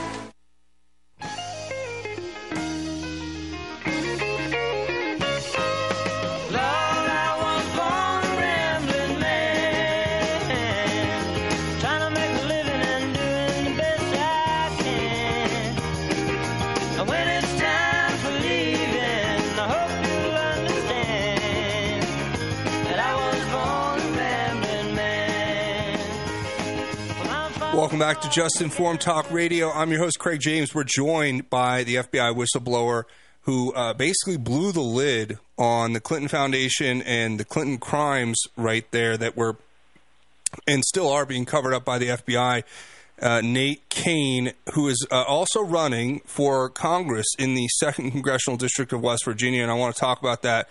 Uh, right before we left, though, uh, Nate, you really dropped a bomb. You know, talking about what you experienced post, you know, blowing the whistle and coming forward and exposing all these crimes. And one thing you said that stood out to me, uh, kind of is ringing in my head, is that you said, you know, I exposed all these uh, people, but I, I'm the only one who suffered any consequences or retribution for these crimes. You talked about being poisoned and having, you know, people make threats on your life and loosening lug nuts on your car. Obviously, that's that's a threat to you know your safety and, and your family. And you know, I said right as we were leaving, you know, God has a mission for us. You know, we, we as Christians are to live a certain way and, and to act with integrity and to do the right thing. And when you do that, you know, it, may not be easy and it may come at, at, a certain cost, but God will be there to protect you. And I, I believe that that's what's happening with Oh, you, brother.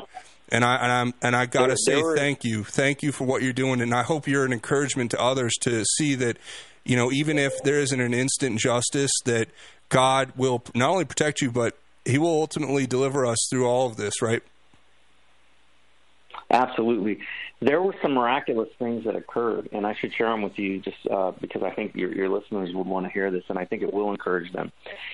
Um, one of the things is, is that when I blew the whistle, the when I did through my second disclosure, and I had to go through the IG, um, I had to get a lawyer, and it was not cheap. I mean, you know, the I met with this lawyer, and he basically right off the bat asked me, "Are you independently wealthy? And you know, do you have or do you have any rich relatives?" And I told him, I said, "No." And I said, "Why are you asking?" He says, "Because I'm expensive."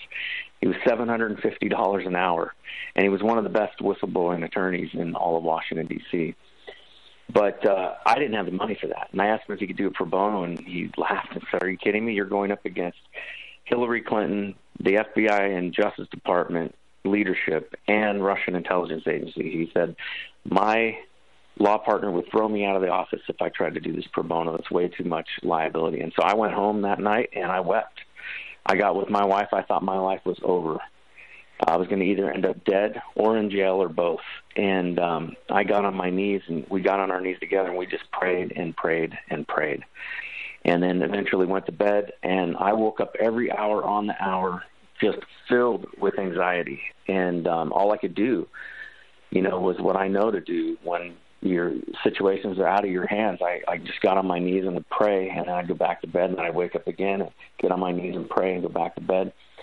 This went on for like two days, and then I got a phone call from that attorney, and uh, his name's Michael, and Michael calls me up and he goes, he goes, uh, he goes, well, Nate, he says uh, something interesting happened. He says I went down to Nashville to go talk to a lady that I know down there. She's uh, you know, eighty something years old. She has more money than she you know she needs and I thought maybe she'd be willing to donate, you know, ten thousand dollars or something like that to get you a a legal fund started. And while he was talking to her, she asked him, you know, about you know what happened and and she asked him, you know, what this was going to end up costing me, and he said probably a couple hundred thousand dollars.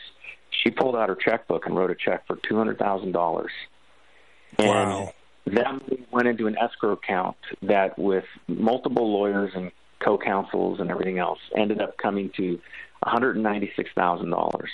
That is so it covered everything. God is so good. No. God answers our prayers, man. I mean, that's incredible. He does. He does. So that that was kind of miracle number one. The second miracle occurred when we were after we had some money. About two weeks later, we decided to go get some um, some counsel from a defense attorney, and we went to go. We wanted to go meet with uh, Victoria Toensing and Joe diGenova. Victoria Toensing was representing the other Uranium One whistleblower, guy by the name of. Um, William James Campbell, who was the he was an FBI informant who had um, uh, been informing on uh, situations related to uranium one and Tenex, and um, so we went to go see her. But right before we went in, I was just you know again still stressed out and. And I just asked Mike, I said, Michael, can we pray before we go? And he said, yes. And he grabbed me by the hand and we prayed, sitting in his car. And right about that, I had this flashback memory from 10 years earlier my wife and I had been at a church in Southern California um, in Moreno Valley, a church named Palm Canyon Christian Fellowship. And we had gone through this exercise where they were having the church basically practice this practice of learning to hear God's voice. And so what we were doing was we were praying and fasting, and then we were supposed to sit quietly with a notepad and listen for that still small voice and write down what we hear. Well, I did that, and all I heard was go to Socarras. So I wrote it down, and then uh, you know this is back before cell phones. I got on my computer. Um, you know, well, cell phones were there, but we didn't have the smartphones. But I, I got on my computer, and you know, and I, I got onto MapQuest, and I looked for some place called Socarras. Didn't exist. My wife even remembered this story because at the time she you know she was a spanish major and she she thought well maybe i heard you know wrong. Maybe i heard god wrong. Maybe it was socorro, uh, socorro which means help in spanish. And there was a place named socorro new mexico but i i told her i said no i i know what i heard. It was Socarras. and but we couldn't find anything. So i just kind of forgot about it. So now fast forward ten years later i'm sitting in the car with michael he's praying with me. He says amen and i realize i had this flashback of that memory and i realize his last name is Socarras michael Socarras. And what's amazing about this is i didn't even pick him. Uh, i ended up calling on my friend who is uh, the bill still to find me a lawyer because i was too scared to come out of hiding. And so he had found this guy uh, michael Socarras. And so when that when i had that real revelation that 10 years earlier the Lord had told me, go to Socarras. It wasn't obviously as an instruction, it was more that it reminded me of kind of like the when Jesus told his disciples, you know, standing in front of the temple, he says, Destroy this temple in three days, I'll rebuild it. They didn't understand what he meant until afterwards. And Absolutely. I think oftentimes, a lot of times, the Lord speaks to us in that way. This, what it did for me, though, is it completely removed all fear at that point, I knew exactly that I was right where God had intended me to be. For 10 years, He had been guiding my steps so that I would be there at that moment, at that you know, moment in time. Well, I mean, he Talking knows he knows how many hairs are on our head, and and he knows uh, where where we are headed before we know. And I think you know the serendipity of God's plan when it comes together is is one of the most magnificent things you'll ever experience. And to all of our listeners out there, I encourage you to to really uh, strengthen your faith and and. If you haven't accepted Christ, now is your, your opportunity. To repent, accept Him, and watch Him do things in your life that you never thought were possible. I've seen it in my own life, Nate, and I and I can see that it's happened in yours. And before we go further, we're, we're hitting a break here in a minute. I want to bring Nick on um, since he's been with us since the beginning. Nick, is there anything you want to ask him going into the break, and then we can we can give him time to respond coming back? Yes, I, want to say something and then ask uh, ask something. So, uh, if you're not paying attention, you won't be able, like Nate has, uh, to see miracles like this happen. And for him, everybody has, I'm sure, plenty of them happen in their lives. Uh, some people need to really start paying attention to that when when those things happen in your life, and uh, it lets you know you're on the right track. So, I wanted to ask him. Um, in regards to the uranium one deal and all that, there's a gag order put on the uh, witness that was the informant for the FBI. Rod Rosenstein did that, at least that's the way I understand it.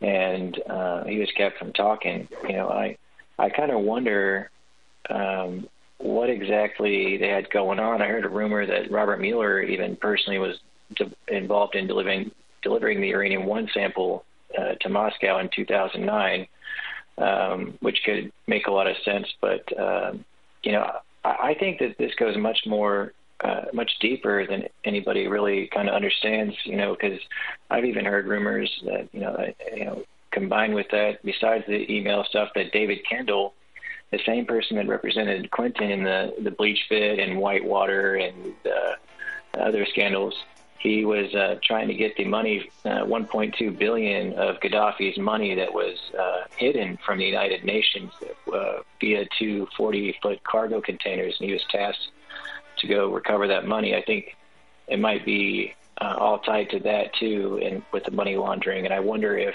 that same money ended up in the Clintons because they, and their foundation, because after the uranium one deal, they ended up getting what was it?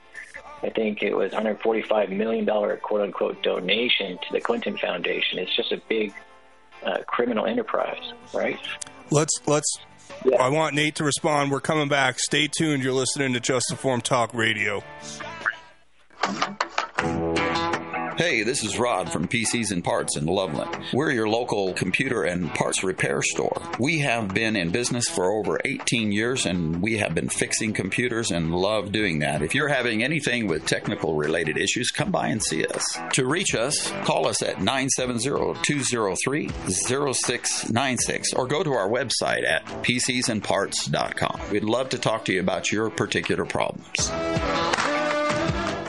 You've probably been hearing me talk about YRefy for a while now. YRefy has been getting a ton of phone calls, and I want to thank you for supporting and investing in something that actually helps people. A lot of people are talking about this investment, so I'd like to review the basics with you. First off, yes, it's true. You can earn up to 10.25% fixed rate of return that's not correlated to the stock market or the Fed. You can turn your income on or off, compound it, whatever you choose, and there are absolutely no fees. There is no attack on principle if you ever need your money back, and your monthly statements will have no surprises. If you're not sure if you can trust this economy, this secure collateralized portfolio may be a good option for you. Just go to investyrefy.com. That's the word invest, the letter Y, R E F Y.com, or call them at 888 Y Refi 24. That's 888 Y Refi 24. Tell them Joe sent you.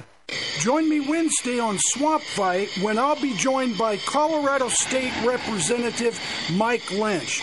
Be there or be square. That's Wednesday at 5 p.m. right here on AM 1360.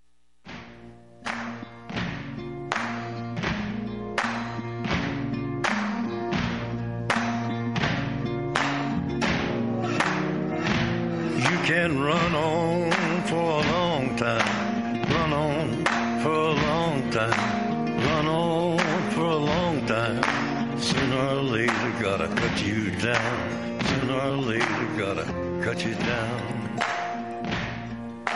Welcome back to Just Informed Talk Radio. I'm your host, Craig James. Now, we're joined by a very special guest, Nate Cain. He's known as the FBI whistleblower.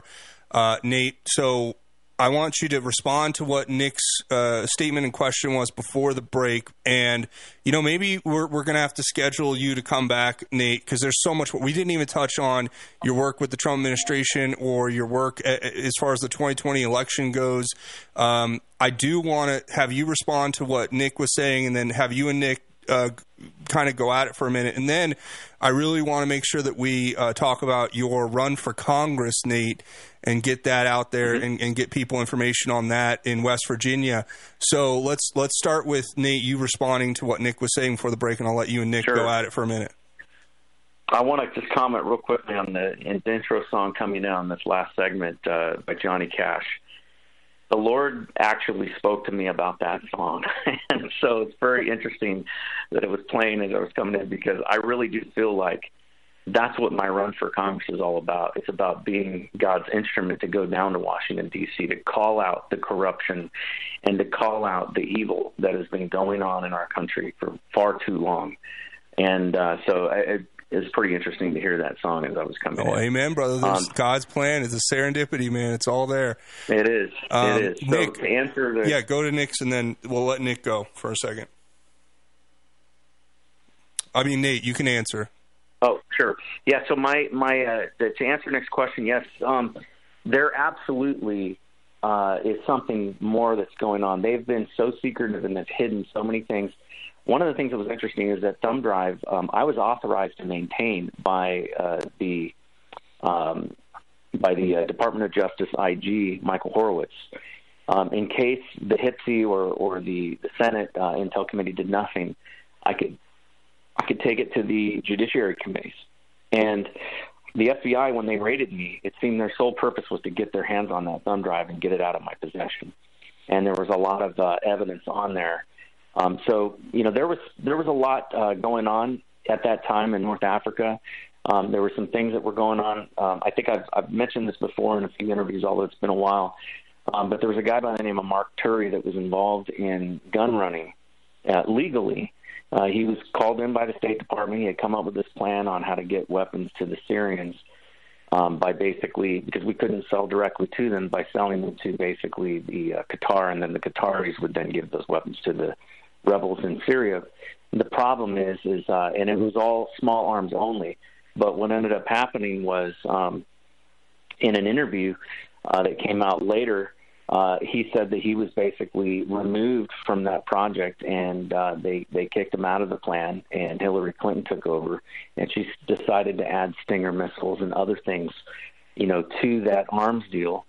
And uh, and I think a lot of the evidence um, of that was known, um, you know, by the embassy in Benghazi, and so a lot of it had to do with that, and and there's some suspicion that uh, that the whole reason why Hillary Clinton gave the stand down order on um, Benghazi, uh, on you know saving you know the lives of those that were in Benghazi, was in order to allow that whole thing to burn to the ground to get rid of all the evidence, and uh, and that has I know has been talked about you know by um, by many, and and that's actually how I met Nick was because we were piecing pieces together between what I knew and what he knew, and um, and we were seeing this pattern of uh, you know illegal uh, arms dealing and things like that that were going on through North Africa and um, you know and and I, also I, I think I would just interject also that that it reminds me of Stephen Paddock with the, the arms dealing stuff and what happened there in Las Vegas during that mass shooting.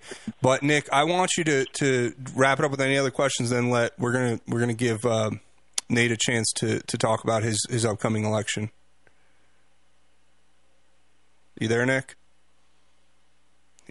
Are you muted? Yes, I want to come out on the Egyptian the Egyptian embassy. I apologize. Uh, the so the Egyptian embassy was given up during the Benghazi attacks as well. It's related to what you talked about. Hillary Clinton had just visited Egypt prior to that, and then the Egyptian dictator that was later killed during his trial from poison. This is during you know before the recess. He was he was poisoned. Uh, uh, he actually said that he had dirt on uh, powerful world leaders, and then he was murdered in between uh, during recess. And I wonder if it has to do with the money that Gaddafi had hidden in uh, two 40-foot cargo containers in Ghana, in particular, uh, where uh, David Kendall tried to launder the money back to the United States. I wonder if it had, something to do with that. Um, but um, you know that isn't really too much out there. Uh, uh, you know, spread that information, but uh, I have pretty good sources on this, and I think that that's pretty true. I wonder if that's even in all that data that you had.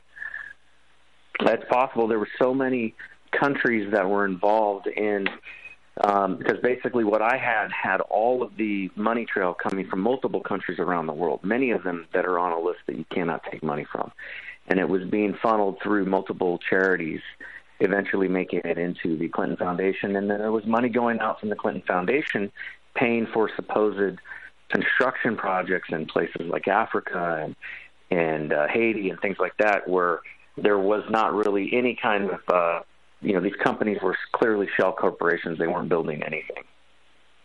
Oh, that reminds me. So, so the this is the reason I found out about this, uh, and uh, she she was trying to launder the money to Turkey through there through a construction project, and so it's kind of weird that you say that, and I've got pretty good details on that.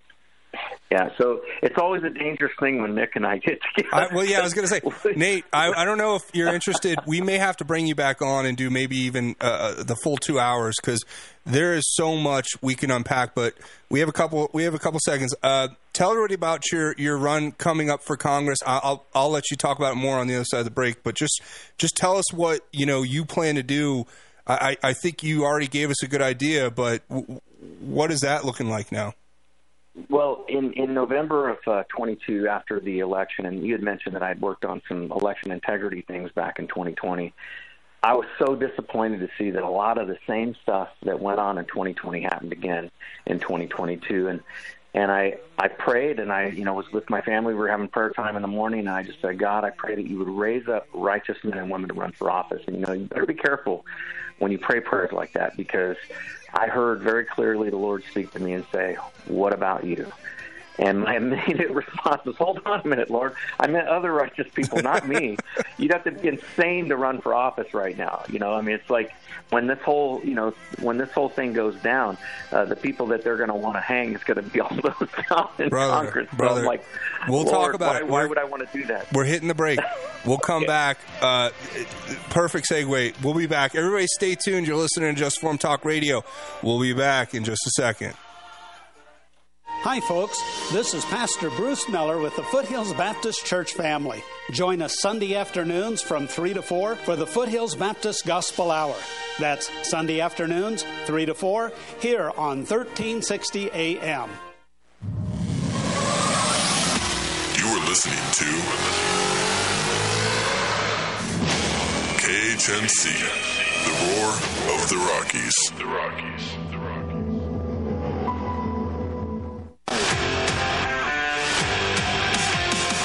Hey, Chris Lewis here with My Favorite Gunsmith at MyFavoriteGunsmith.com, 970-776-0258. At My Favorite Gunsmith, all I do is repair firearms. I love freedom more than guns, but the only thing that separates a free man from a slave is firearm ownership. I would only add that it needs to work. All of my guns work. Do yours? Find out, 970-776-0258. My Favorite Gunsmith at MyFavoriteGunsmith.com. That's 970-776-0258.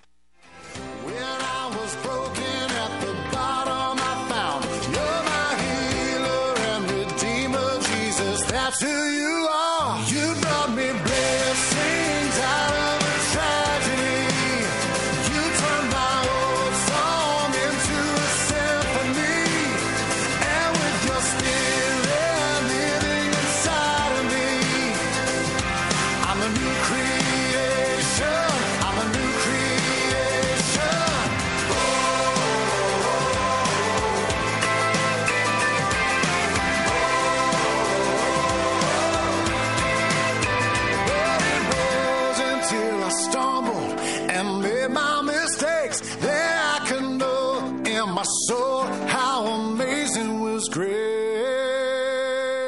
Welcome back to Just Informed Talk Radio. I'm your host, Craig James. We're uh, joined here by Nate Cain and Nick No. Nick, thank you for joining us again. We'll we'll see you again tomorrow. I want to give Nate a second uh, to kind of just finish up his thoughts and, and give anybody information about how they can you know help contribute to his campaign and support him.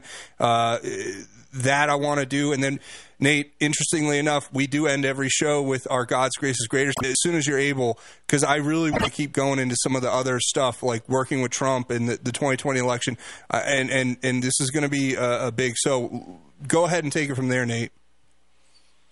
So, yeah, as I said, uh, you know, I, I kind of started off this campaign um, as a reluctant candidate and just being obedient to the Lord. But what's happened is, as I've gone out, and talked to the people, um, our, our, my district is huge. It's the whole northern half of the state. It's a rural area. Um, it's a lot of distance, and there's 27 counties in my district. So we're doing a lot of traveling and uh, you know getting out and talking to a lot of people. I'm running a very grassroots campaign. Um, and what's happened is, is I've, I've, as I've gone out there talking to people and hearing, you know, what they're, what they've been praying for, essentially for the last five years, is for God to raise up righteous man to, you know, to lead their state. And, and I, that's a heavy burden. You know, it's a humbling experience to know that, you know, that you, you've got people that are praying and they're hoping that, that you are somebody that is going to live up to that standard. So I, first and foremost, I ask that people please pray for me. Pray that God will help, you know, to to keep me, uh, you know, within His alignment and what He wants me to be doing. Um, but also, I do need help. Um, one of the things is, is I'm running against a lot of very powerful people. Uh, it's an open seat, but the fact is, is that the state party leadership and a lot of the people that are, you know, kind of in the political world have already chosen, you know, the successor. And uh, the guy who they've chosen as a successor, successor Riley Moore, uh, he's got some interesting connections. He was the vice president of the Podesta Group. And you Oh, can't make no. this stuff up. Come Yes. on. Um, he he he was a foreign registered agent, you know, with multiple countries, including, uh, you know, including uh, Iraq and and um, and uh, the Socialist Republic of Vietnam, Azerbaijan, Hong Kong, and he was a Uh, he was an unregistered agent working and, and lobbying on behalf of right. the uh, Ukraine. So so tell him where to go. Tell him where to go because we're only got a minute left. Okay, so the best place to do uh, to donate to my campaign is go to my website. It is Nate Cain, the number four WV dot com. That's N A T E C A I N, the number four WV dot com. There's a donate here link up in the upper right hand corner, and that is the best way that people can help me because I am running a 100% uh, you know individual driven campaign. So, I mean, I don't have any PAC money. I got no corporate uh, lobbyists donating to me. On none of that.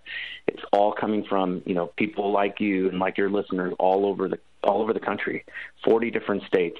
But you know I'm being outraised 10 to one without a doubt, and I think God does that intentionally because this is a bit of a. Uh, Well, I was going to share this of a, verse real uh, quick. Everybody go to Nate thing. Cain, number four, WV.com, support his campaign. And I was going to share uh, Romans chapter 5. It talks about how when we face affliction, we have to trust that it will produce endurance and that that endurance will help us find a proven character and that that proven character will help us lead others to hope. That's what I think you're doing. That's the, the affliction we're all facing in this these times that are so unstable. But Nate, thank you for joining us. We're going to work on getting you back on, brother, because we, we, we, I want to give you the full two hours to go, you, me, and Nick, and just get all this out there. But Thank you to everybody for tuning in. Thank you to Nick No for joining us today on the show and getting through so many interesting topics. Thank you to Nate Cain. Go support his run for Congress. Nate Cain, the number four, WV.com. And uh, stay tuned. Great shows coming up next. I'm your host, Craig James. We'll see you tomorrow, God willing. Until then, Godspeed and God bless each and every one of you, Patriots.